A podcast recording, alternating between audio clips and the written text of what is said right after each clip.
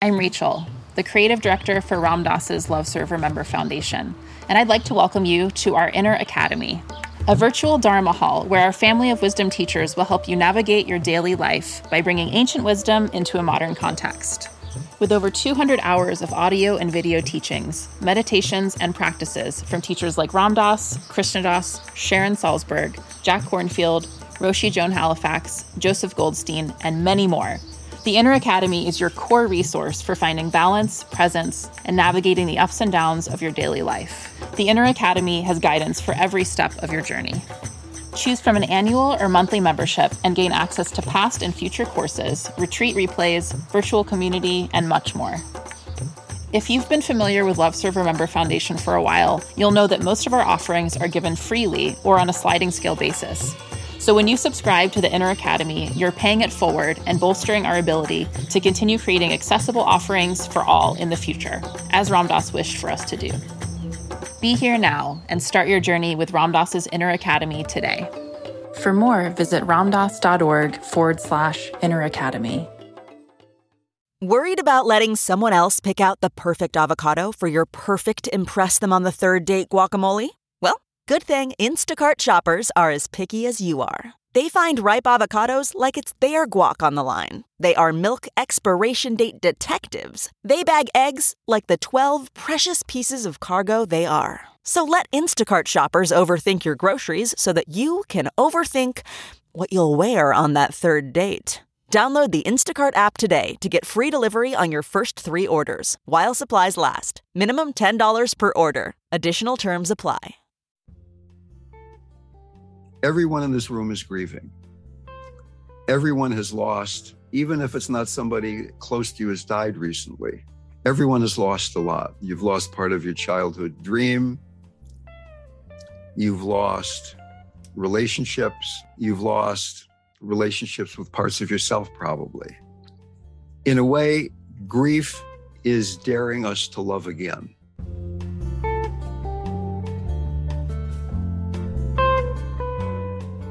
Welcome to Dale Borglum's Healing at the Edge. We are very happy to share with you Dale's profound insight and open heart. Please go to BeHereNowNetwork.com slash Dale to support this podcast. Welcome, everybody. Today, I would like to begin by talking about opening the heart-mind. In Sanskrit, there's not two words for heart and mind. There's one word. The heart is really the depth of the mind. The mind is the surface of the heart. When we talk about opening the heart, really, that's a developmental stage that comes after stabilizing the surface of the mind. We've talked in this group many times about the developmental stages of opening the chakras, of Uh, the evolution, historical evolution of Buddhism, and how mindfulness and embodied mindfulness is a preparation for opening the heart. But I thought, because we're approaching this time of the solstice, Christmas, Hanukkah, they're all about the light, and love is often perceived as light. In a lot of Tibetan meditations or Hindu meditations, one sees light emanating from deities, and really light is some visual expression of love. So this really is, in a way, the season of the awakening of love. It's the end of the darkest part of the year. Ramana Maharshi, one of my favorite teachers, said that there are really two paths to freedom. And in the beginning, you don't have to pick one. You can play with both of them, as I have been doing for a long, long time. But eventually you have to pick one. One of the paths is the path of devotion and surrender. And the other path is the path of self-inquiry, of asking, not intellectually, but investigating, who am I? Am I these thoughts? Am I this body? Am I these emotions? What's the subject? What's the object? What's the nature of reality? Whether we're talking about surrendering through love and devotion and compassion into the one mind, into God, into the beloved, or on the other hand, we're talking about a more direct path of mind of looking at the nature of reality, it eventually is about surrendering into this place of oneness, this place of one consciousness. It's all the beloved. It's all Maharaji. It's all Buddha nature. It's all Christ. I find from my own personal practice, my personality type, that exploring the path of loving surrender is much more juicy and appealing to me. And I fully admit that the path of Zen, the path of Vipassana, the path of studying the scriptures in an intellectual way is a very legitimate path to freedom. But today we're going to talk about the path of opening the heart-mind. There's two ways of looking at this. One way is, and which is what we've been doing for a, a long time in this group, of investigating what it is that blocks the heart, working with fear, working with guilt, working with shame, working with anger. There's also the direct path of just, I'm going to open up. There's the direct path of, I'm going to open the heart. What we find as we begin to open the heart is the heart is injured. If we look at the awakening of the fourth chakra, the opening of the heart chakra, it's said in some of the literature that the emotion that makes it difficult to open the heart is grief. Everyone in this room is grieving. Everyone has lost, even if it's not somebody close to you has died recently. Everyone has lost a lot. You've lost part of your childhood dream. You've lost relationships. You've lost relationships with parts of yourself, probably. In a way, grief is daring us to love again. And can we begin to notice our very strongly conditioned and almost completely unconscious drive to not feel the grief, to not feel the suffering, to push it away and have a life where we're not feeling that grief? In my experience, until we begin to do conscious grief work, then opening the heart in some deeper way is going to be something that happens only very sporadically. Firstly, doing the developmental work of having an embodied mindfulness, not just mindfulness, but for most people in the West, there's a tendency to jump into the heart, jump into the mind without really honoring the body. Having a, a mindfulness that's grounded, that's centered, that's honoring the lower chakras in the body, dealing with the fear, the guilt, and the shame that are the demons of those lower chakras. And now we're getting to the demon of grief. The first thing is be having embodied mindfulness. And now we're coming to the heart.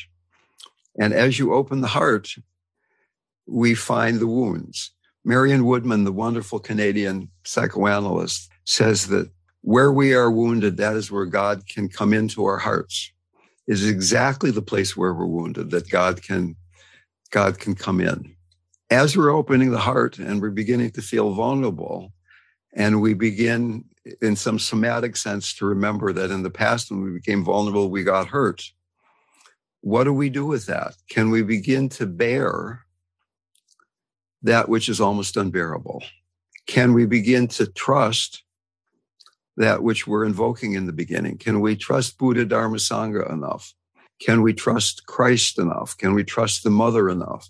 Can we trust our own true nature enough that as we're beginning to meet the vulnerability, the woundedness, the hurt, that we're able to bear it, to be with it?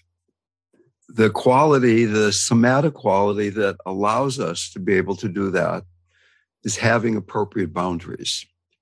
It seems intuitively clear, but for many of us, boundaries are a difficult thing. To be able to say no with an open heart, we're pre- probably pretty good at saying no with a closed heart and yes with an open heart.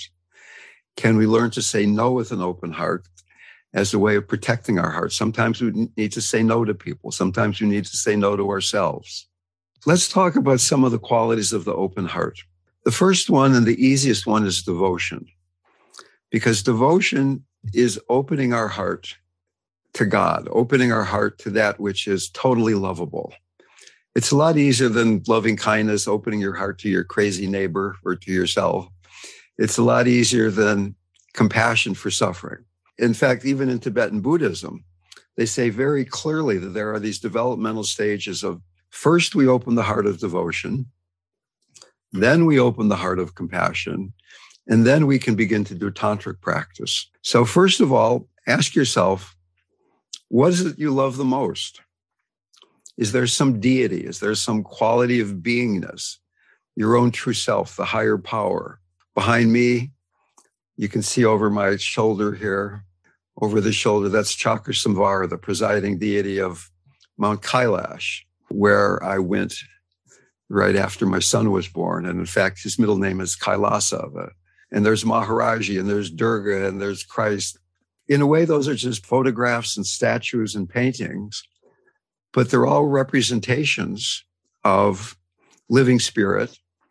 But beyond that, the more I worship them, they're not just representations. I remember when I moved into this house, I had a party, and a friend of mine came who hadn't been there before, and he said, I really love all the religious art you have. And I said, it's not religious art. These are living beings that I'm honored to live with here. These aren't statues. These aren't paintings. They're actually here. That is Hanuman right there, buddy. Okay. Ramakrishna said, our duty is to fall down and adore where others only bow. You can go through the motions of devotion. You can say your mantra, you can bow, do prostrations, you can chant. But can you find that place of adoration in your heart as you're doing this? Ramakrishna also said, intense love of God is the only thing needed. He said, devotion to God increases in the same proportion as attachment to sense objects decrease. Saint Teresa of Lusso, the little flower, said, I felt it better to speak to God rather than about him. Okay, so here we are. I'm giving a talk. I'm going to talk about God, about loving God. And she's saying, hey, wouldn't it be better to talk to God? On one hand, though, maybe if I'm talking to you, I can think I'm talking to God rather than about God, that we're having, we're all God having a conversation about who we really are. A poem by Hafiz. Admit something.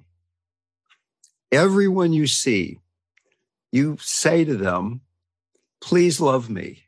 Of course, you do not do this out loud. Otherwise, someone would call the cops. Still, though, think about this, this great pull in us to connect. Why not become the one who lives with the full moon in each eye, that is always saying with that sweet moon language, what every other eye in this world is dying to hear. Why not be the one that's going around saying, I love you, quietly through your eyes? That's, that's what everybody wants. That's all everyone wants, really. And we're waiting often for people to say that to us. You're waiting, I'm waiting, nobody's saying that. Maybe in this group, we've been together long enough that we are beginning to say that. So devotion. Devotion is really at, at the center of my practice. Maharaji said, my guru said, if you love God, you overcome all impurities. I can try to overcome my anger and my this and my that. But if I really love God enough, I'll notice that when I'm feeling angry, or at least if I'm lost in anger, in that moment, I'm not feeling that connection, that connection with the sweetest love that's possible, with, with the perfect beloved, right? Would I rather be right, or would I rather be angry, or would I rather be have this emotion or that emotion, or would I rather be connected with the beloved? Another quality of the open heart is gratitude. Brother David Steindl-Rast says, when I'm grateful, I am neither rushing nor slouching through my day. I'm dancing. In a way, gratitude brings us into devotion to moment-to-moment experience. There's all this stuff about gratitude journals. At the end of the day, you write down three things in a little book. I, but can we can we make gratitude an attitude? Ah, I never thought of that. That's a great Gratitude and attitude. Okay. Having the, the attitude of gratefulness moment to moment to moment. You're grateful. Here I am. I got this tickle in my chest and this raspy voice, and it's kind of hard to talk. But here I am with all these lovely people. I think a, a lot of you love me. I hope some of you do. I love you. And so there's always something to be grateful for. I mean, I've been at the bedside of so many people who are dying, and some of them are grateful for the life they've had, but even being in that bed right now in that moment, and other people are resenting that they're dying, resenting their body, resenting the medical establishment, resenting the insurance industry, resenting God. Not a good way to die. Can we begin to cultivate this attitude of gratitude in a moment-to-moment way, even extending it to, can, can I have gratitude for the future? I have gratitude for what's going to happen today. I don't even know what it is yet, but it's going to be something. It might even be death, but it's going to be something, right? So we've talked about opening the heart-mind. Mind is the same as heart in its fundamental level. Devotion is the easiest way to open the heart. I mean, even in Buddhism, even in Zen, I've studied a lot with Suzuki Roshi, Soto Zen. There's no deities involved. It's not, there's no koans to understand. It's just sitting there looking at a wall. And he was the most loving, kind-hearted people, person, one of the most kind-hearted people I've ever met. When he laughed, it sounded like a bubbling brook. Just, just the embodiment of sweetness. He never talked about God. He never talked about love. He said, I don't teach my students about consciousness. I teach my students how to hear the birds singing. Good morning, everyone. Um, this is a, um, my name's Melissa. Um, I tend not to speak up too much in, in groups, but um, my spiritual teacher gave me the name of Vipassana, which means uh, devotion and um openness and devotion. And it's like when, when I first received that name, I just kind of laughed to myself. I thought meditation and devotion, it's like, no, very active mind. And so how I've created that with an active mind, I don't like just sit and be still. I have to really force myself to do that, but I do it through dancing. I do it through, you know, different um, mediums and having my deities Um, around me. And uh, it's, and I'm dealing with a lot of um, death right now. Uh,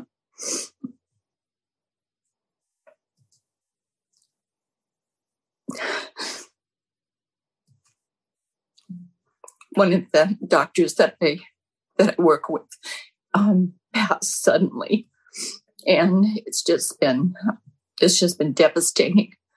Um, for all of us. And and I have a friend that's, she's ninety-six now, and she's in hospice. And I've been going up and being with her, and um, just anointing her with oil, praying with her, uh, doing the thousand names, and um, just, just being there. And I love that part of it. I love being there, holding that space for another human, expecting, expecting nothing, but it's just that, that emotional charge that um it's just part of my heart, and I'm really grateful to have to have all of you. Thank you. You're very welcome.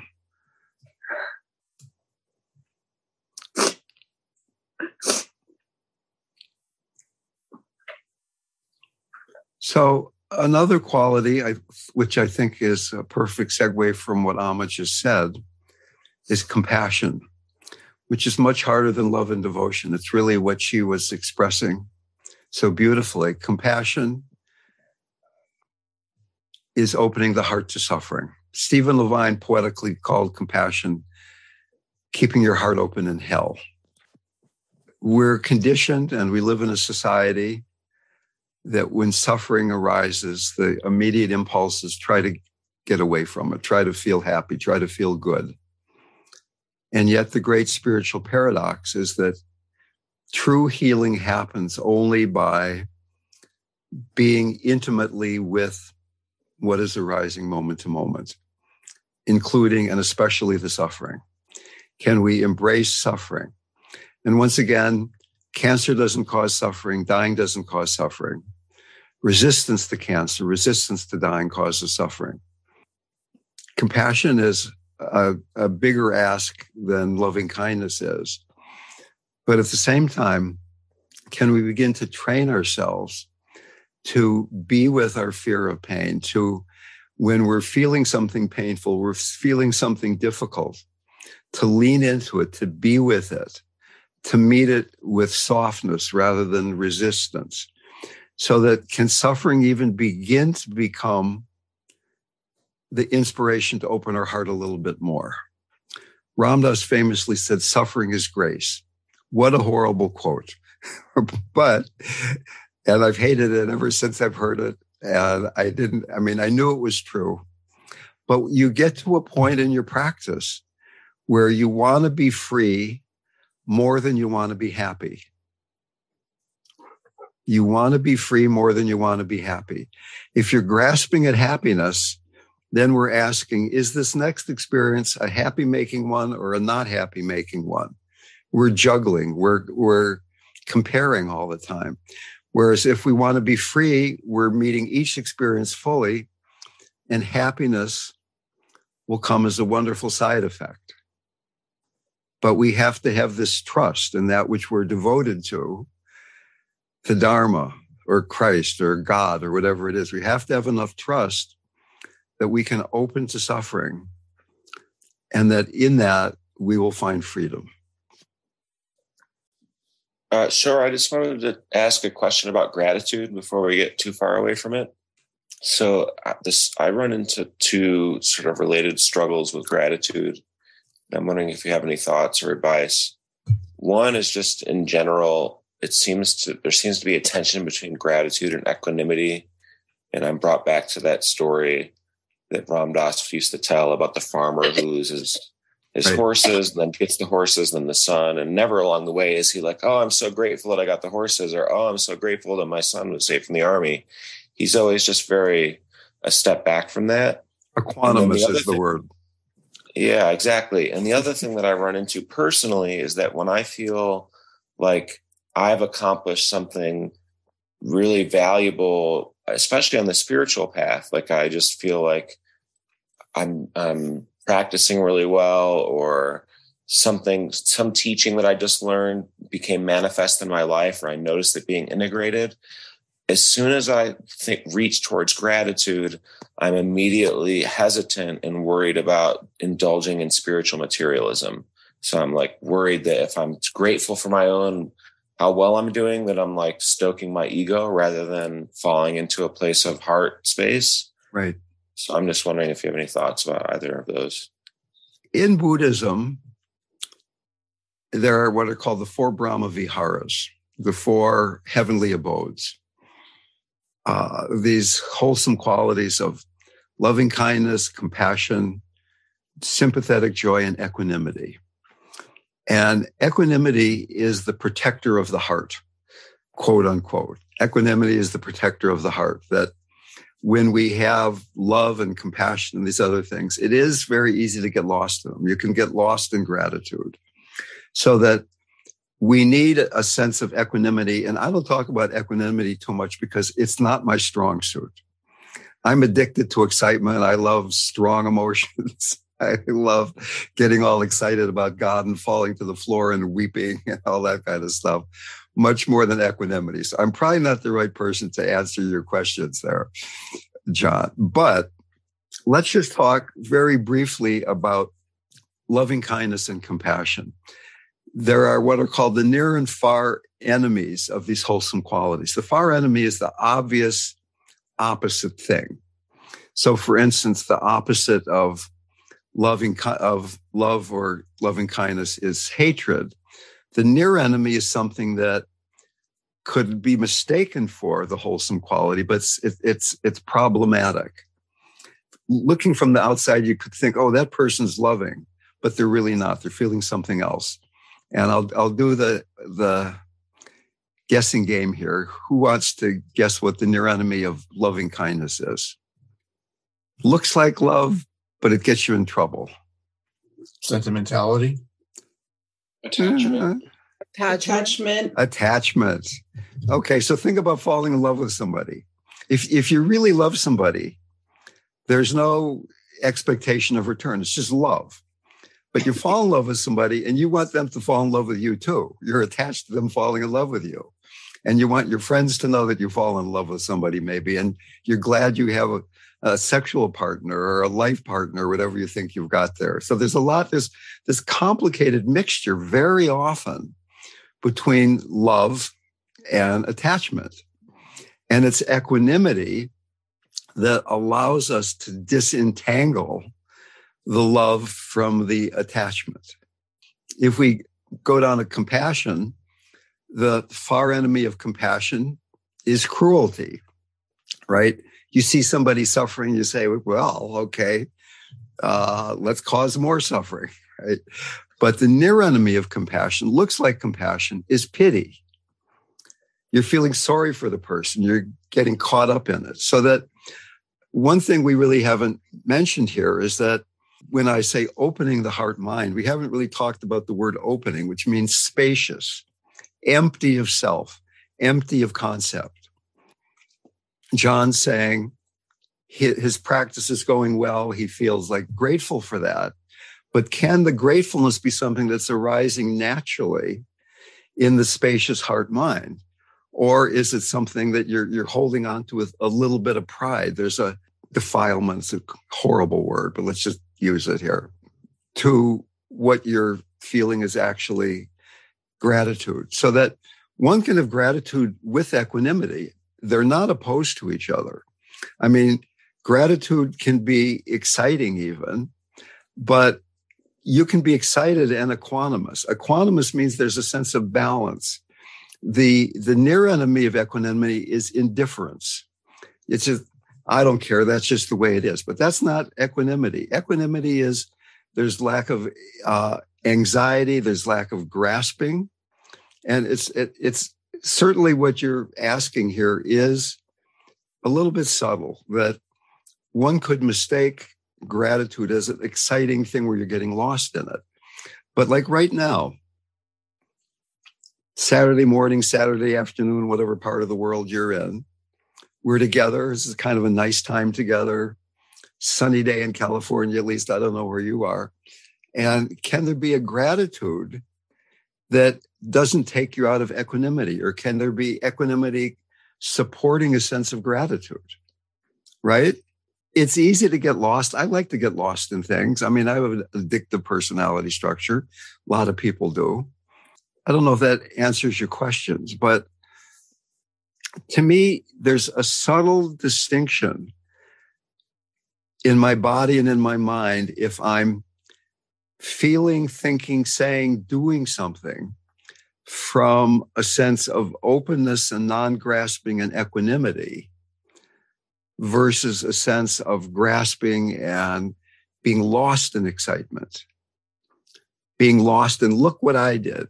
Look what I've got, right? So that when we were talking before about grief being the enemy of the open heart, grief are the negative emotions that arise in response to feeling separate. Rumi has this great quote, grief can be, grief is the garden of compassion. Compassion has the quality of a connected, spacious heart.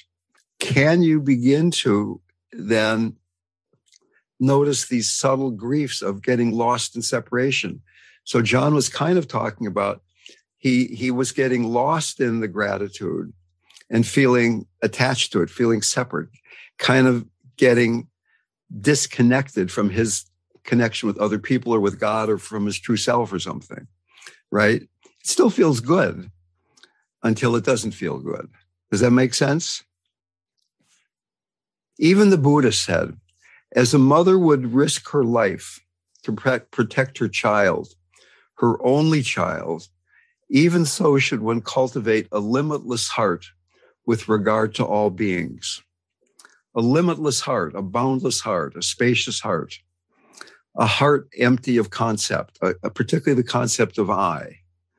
When we're empty of the concept of I, gratitude arises, but it's not my gratitude. It's not my practice. So that we're being, we're being sensitive, we're being alert to that place where we, we begin to appropriate or identify in a separate way with how good or bad or indifferent things are. So we've been talking about compassion. In a way, compassion is the tipping point of the whole spiritual practice. Before compassion, we're trying to get away from suffering. Now we can have an open heart in relationship to suffering. Suffering becomes grace. Suffering is showing us where our heart still needs to open more. Compassion has a lot to do with forgiveness. Forgiving others, asking forgiveness from others, forgiving ourselves for all the funky stuff they've done, we've done, right? Can we have compassion for ourselves? Traditionally, compassion is taught for the other person. I'm compassionate for those other people who are suffering. In the West, we really need to work with compassion for ourselves also. One of the deepest practices, one of the deepest healing practices that I know of is through your life, the mirror of your life, admitting where you are most stuck and doing compassion practice for that part of yourself. Doing compassion practice for the part of ourselves where we're caught, doing Tonglen for that place that we're so hard trying to get away from. In Orthodox Christianity, they talk about letting the mind sink down into the heart. Let the mind be colored by the heart. Uh, we said before, the heart and the mind are the same thing, and they're kind of saying that we can realize that, that when we're in the mind, let it drop down into the heart. I think we've gone, so devotion, compassion, loving kindness. Loving kindness is harder than devotion because loving kindness is loving other people.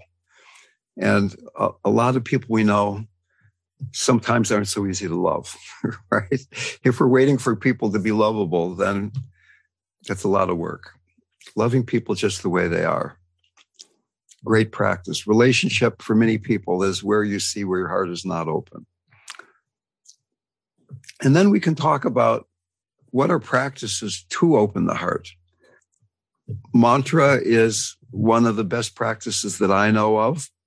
It's a very robust practice. Wherever you may be caught, you say God's name, and you realize that God's name is God. There's no distinction at all between the name and the form and the deity and, and she or he who is saying, saying the name. We can pray.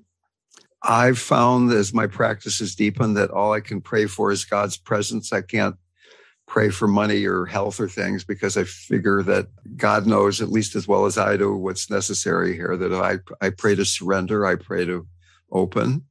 There's a wonderful practice, which I'm going to include into the guided meditation that's going to happen after our, our break in a few minutes, which is Guru Yoga, of merging with the beloved. It can be a whole formal practice, or it can be something that uh, it just takes a moment where you just have a momentary recollection of the divine and you merge with that. You surrender into that. You die into that. A lot of what we've been talking about so far is doing love, doing compassion, doing devotion. But a very important understanding is that it's at least, if not more so, about receiving. That love is always available. That the spacious nature of reality is always here to be open to. In the beginning, we do practice. We, we cultivate loving kindness. We cultivate compassion. We cultivate mindfulness. But eventually, we begin to let go of she who's doing all the cultivating and let the grace that is imminent begin to shower upon us moment to moment to moment. And that all of these, all of these practices that we're talking about, devotion, compassion, loving kindness, gratitude, forgiveness, on and on, are multi-layered. And in, in the beginning, we're doing them. We're doing them from a sense, I don't even feel it yet.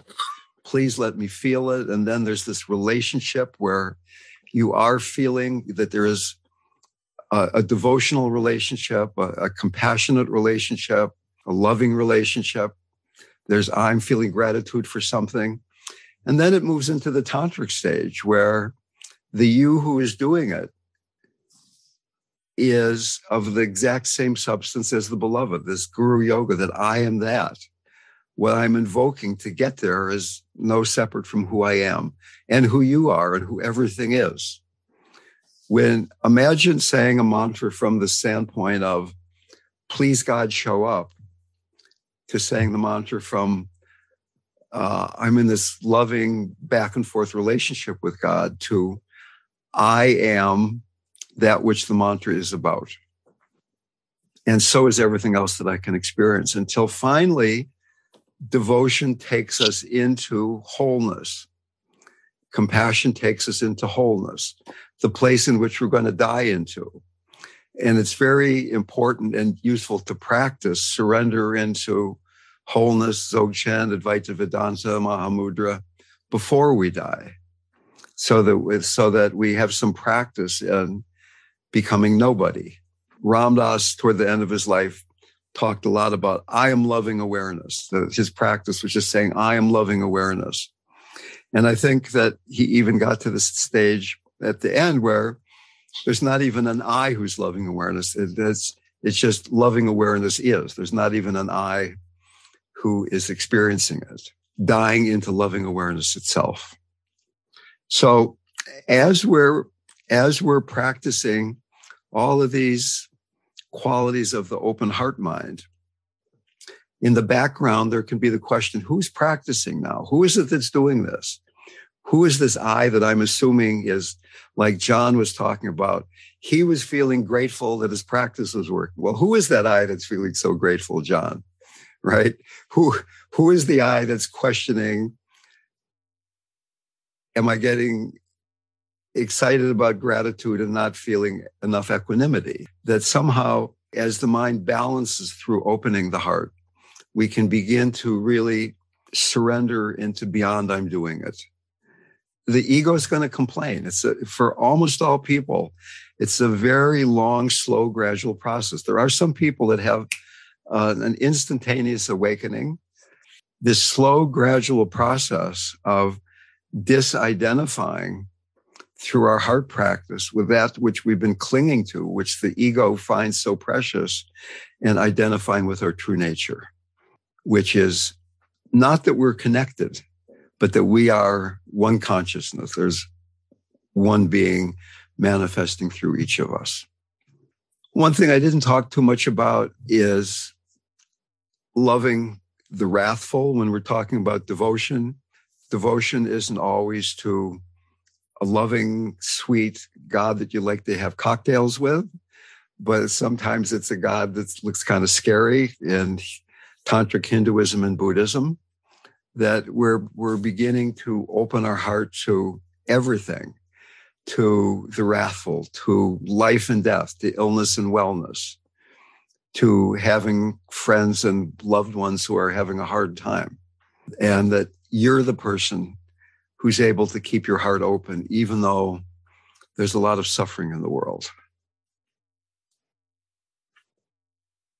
We look around the news. I mean, I just was reading in the New York Times this morning that the Russians have decided to bomb a lot of the power stations in Ukraine so that uh, almost everybody in Kiev doesn't have water or heat in December. Here we are. Everybody, I'm sure, is pretty warm. You got your Christmas tree up, maybe, if you're that kind of person. And there are people where it's colder than where I am who don't have any heat or water. And maybe their friends have been bombed to oblivion. So many stories. It's easy to close the heart, to feel anger, to feel uh, resentment. And one can feel equanimous, open-hearted anger, John. Right? When uh, anger is difficult, it's easy to get lost in, but we can, we can, when the heart's open enough, we can be there for any emotion. One final poem from Kabir. Oh, friend, I love you. Think this over carefully. If you are in love, then why are you asleep? If you have found him, give yourself to him, take him. Why do you lose track of him again and again? If you are about to fall into heavy sleep anyway, why waste time smoothing the bed and arranging the pillows? Kabir will tell you the truth. This is what love is like. Suppose you had to cut your head off and give it to someone else. What difference would that make? Okay, any comments, questions about opening the heart-mind? Yeah, Gail, this is Anne here. Um, I really appreciate many things from today, but just to go back to what's happening in the world and how to hold that inside. I mean, this, um, it's just a big thing what's going on. And, and I feel like such a luxury that we do have a roof over our head and heat and running water. And so many people in the world don't have anything. It's just like, oh, I don't know how to hold it sometimes, how to hold the agony that's everywhere.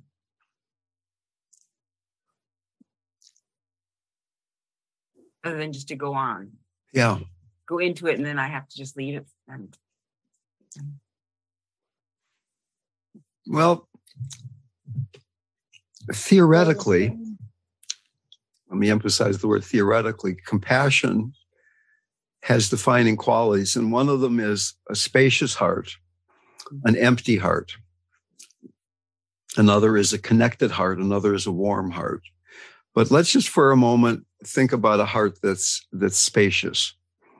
And is it possible, even going back to the discussion about what John was saying with relationship to equanimity, is it possible to be able to feel the collective suffering or some of the individual more poignant stories in the collective suffering and keep a spacious heart? I remember at the beginning of the pandemic, and particularly, and in fact, I remember Nicholas was here today, who lives in the Bronx, was talking about he hadn't been outside of his apartment for weeks, maybe even months.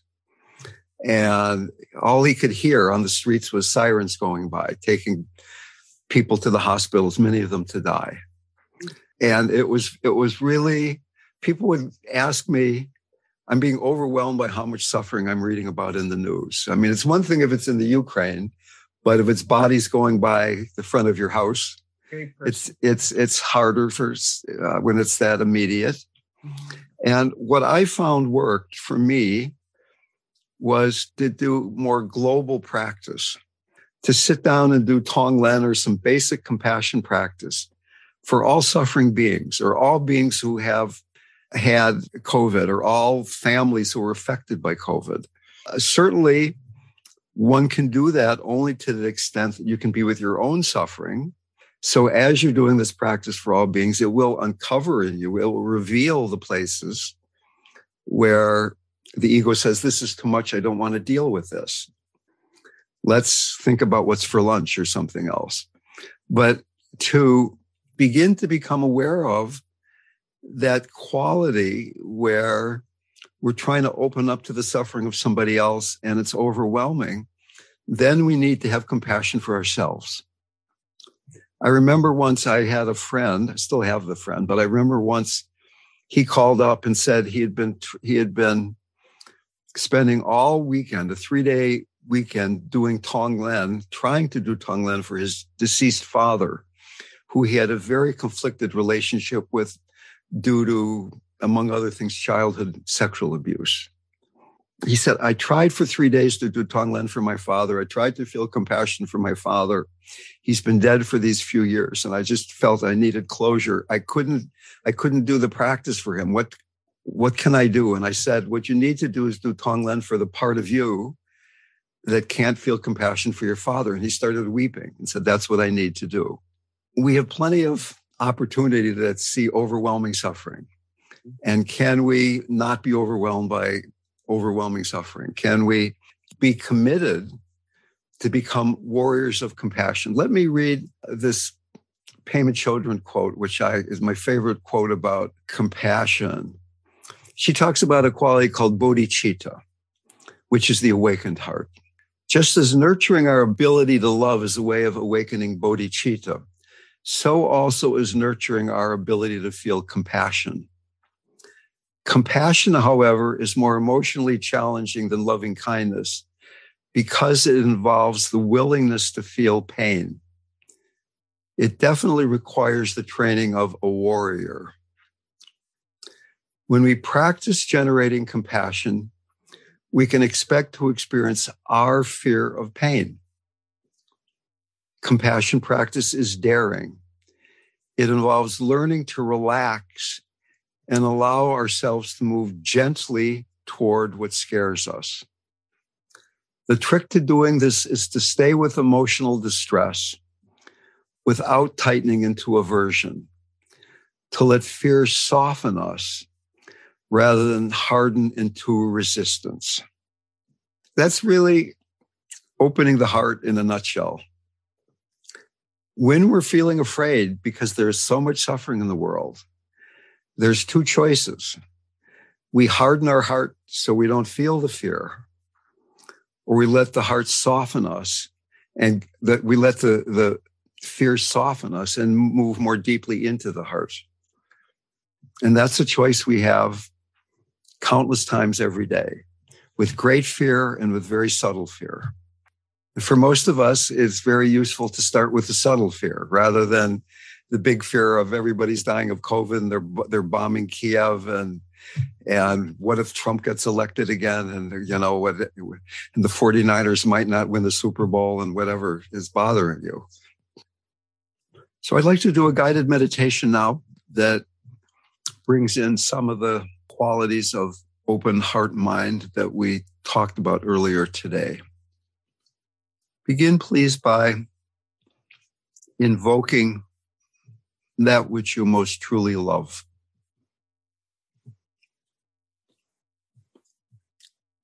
That which you love and trust more than the mind that changes,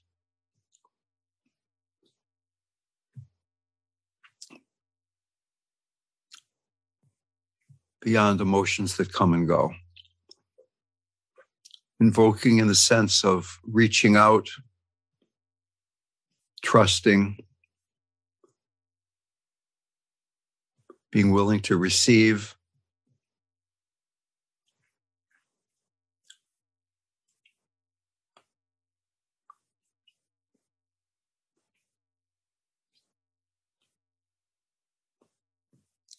so that no matter what thoughts, sensations, perceptions, emotions might arise,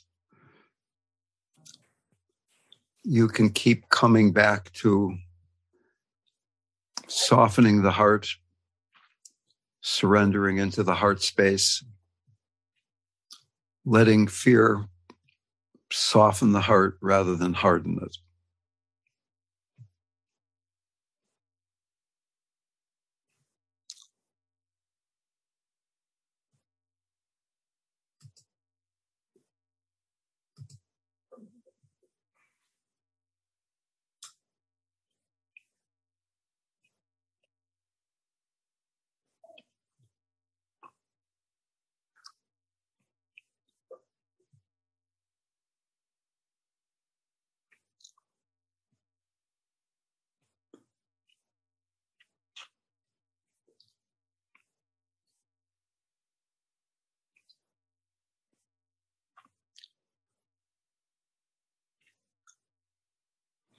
Bringing your attention to the center of your heart, center of your chest, as if you could breathe directly into your heart, nostrils in the center of your chest.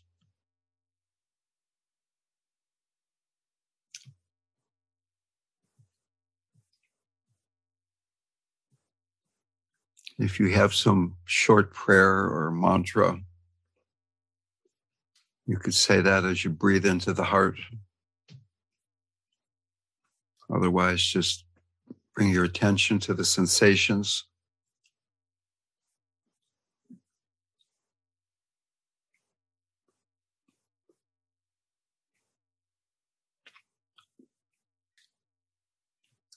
feeling a heart that's more and more connected, connected to yourself first, so that whatever arises, you can be with that rather than rejecting parts of yourself.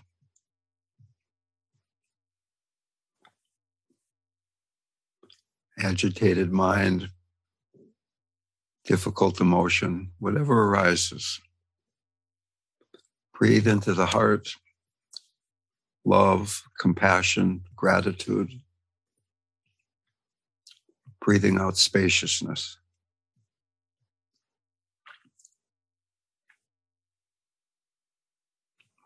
If someone else comes into your mind, a heart that's connected to them,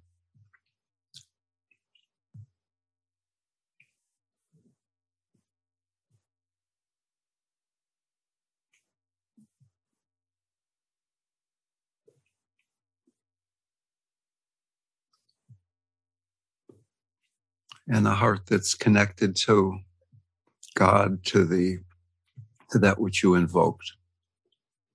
A connected heart, without any repression or guilt if the mind distracts. Trusting that fundamentally nothing ever can separate you from the spacious nature of your heart.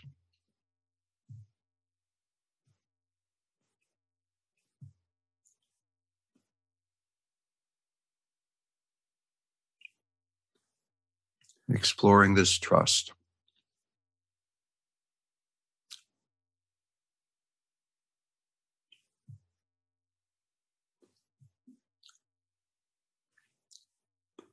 Imagine that seated across from you is the embodiment of that which you love. Tara, Buddha, Christ, the Mother. A generic representation of pure awareness, pure love.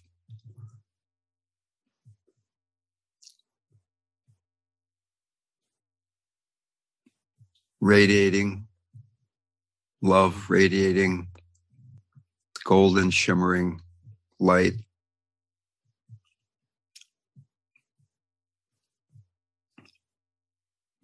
Feeling the awe, the gratitude in your heart to be in relationship with this pure expression of love and wisdom.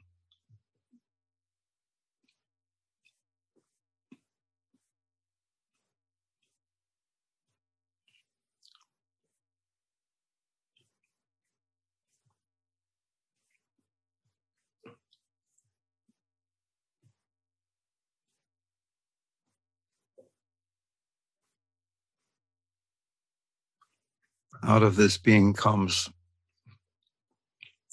from her or his heart a ray of light into you that purifies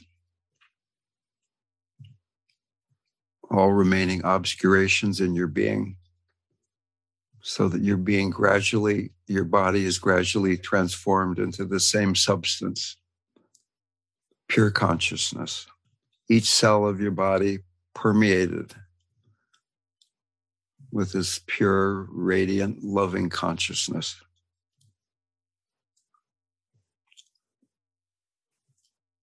No matter what thoughts or sensations arise,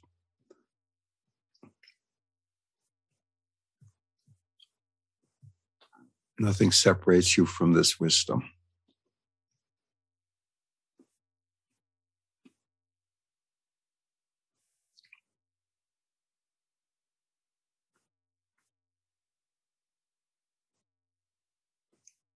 Gradually, gradually, your body and the body of your beloved move towards each other until they become one body.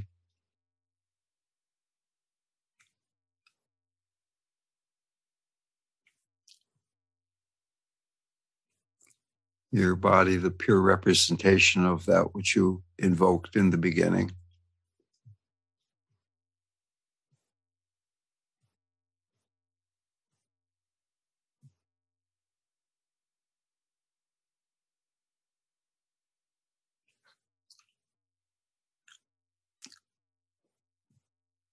And in this spacious, connected heart,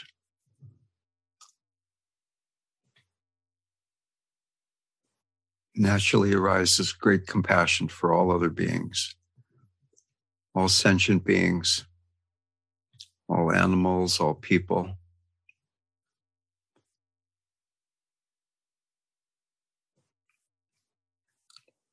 Realizing that they too are pure manifestations of this one mind, even though many people are often lost in suffering, many beings.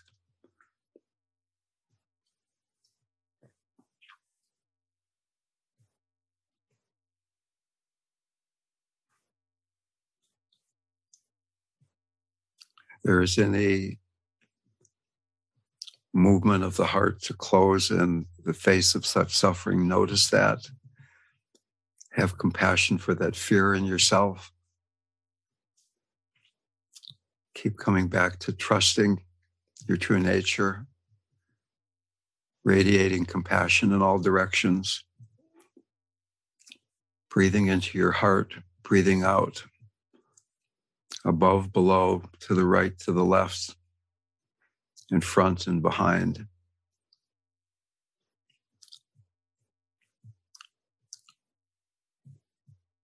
But even without doing anything, realizing that this is happening without effort, it is your true nature.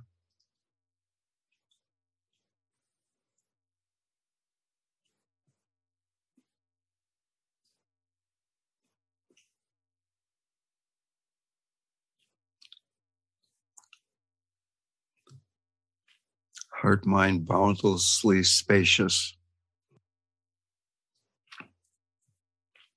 Thoughts, sensations, perceptions continuing to arise.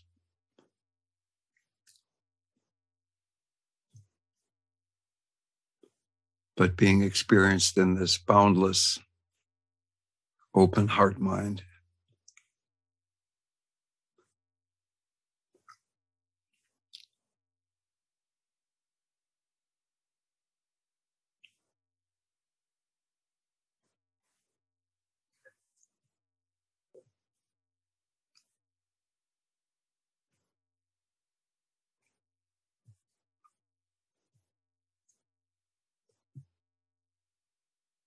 Each moment, gratitude, each moment, compassion, each moment, devotion.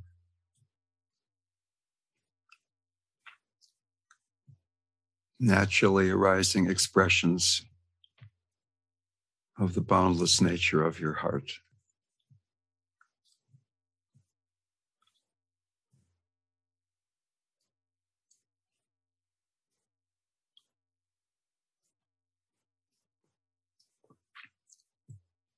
Even compassion for any place that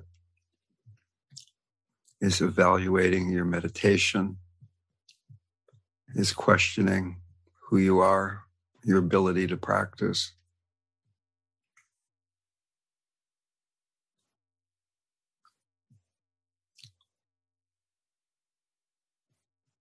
In this spaciousness, can we surrender into that which does not change? All the change that continues moment to moment, all the impermanence.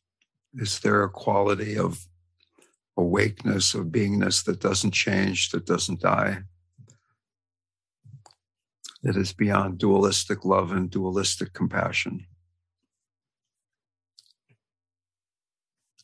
That the dualistic heart brings us into the ability to surrender into wholeness.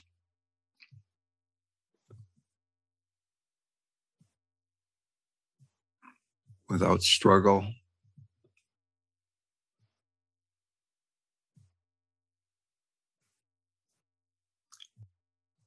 everything the beloved.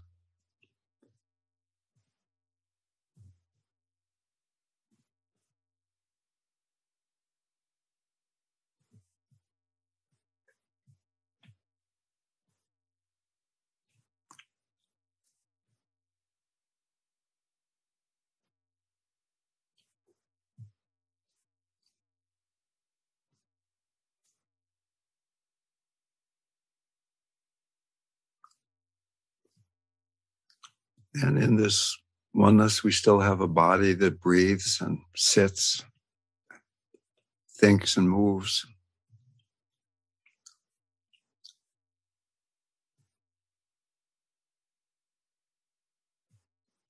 A mind.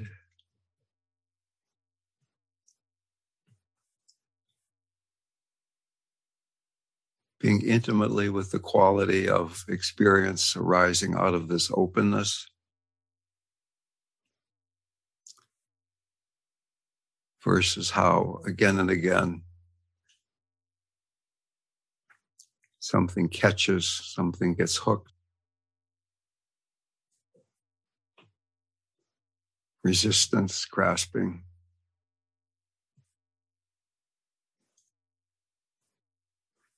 Feeling the difference then in the heart-mind. Becoming so intimately familiar with this openness. The tender heart, the merciful heart, the heart that feels sadness, that there's so much suffering in the world, but at the same time, a joy that the heart is open, a joy that transcends happiness and sadness.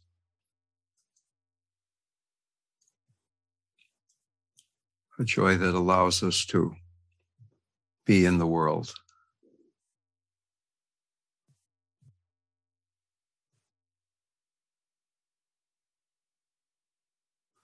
Maharaji said, it is better to see God in everything than to try to figure it out.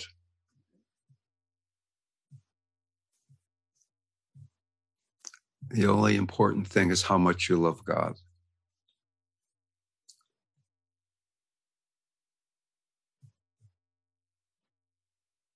Meditate like Christ. Christ was lost in love. He was one with all beings, and he had great love for all. And for the world. He was crucified so that his spirit could spread throughout the world. He was one with God. He sacrificed his body for the Dharma. He never died. He never died. He's living spirit, living in the hearts of all.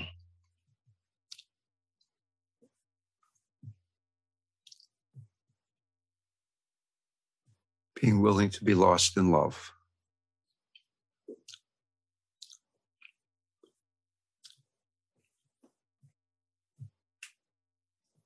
May all beings realize the loving nature of their true being.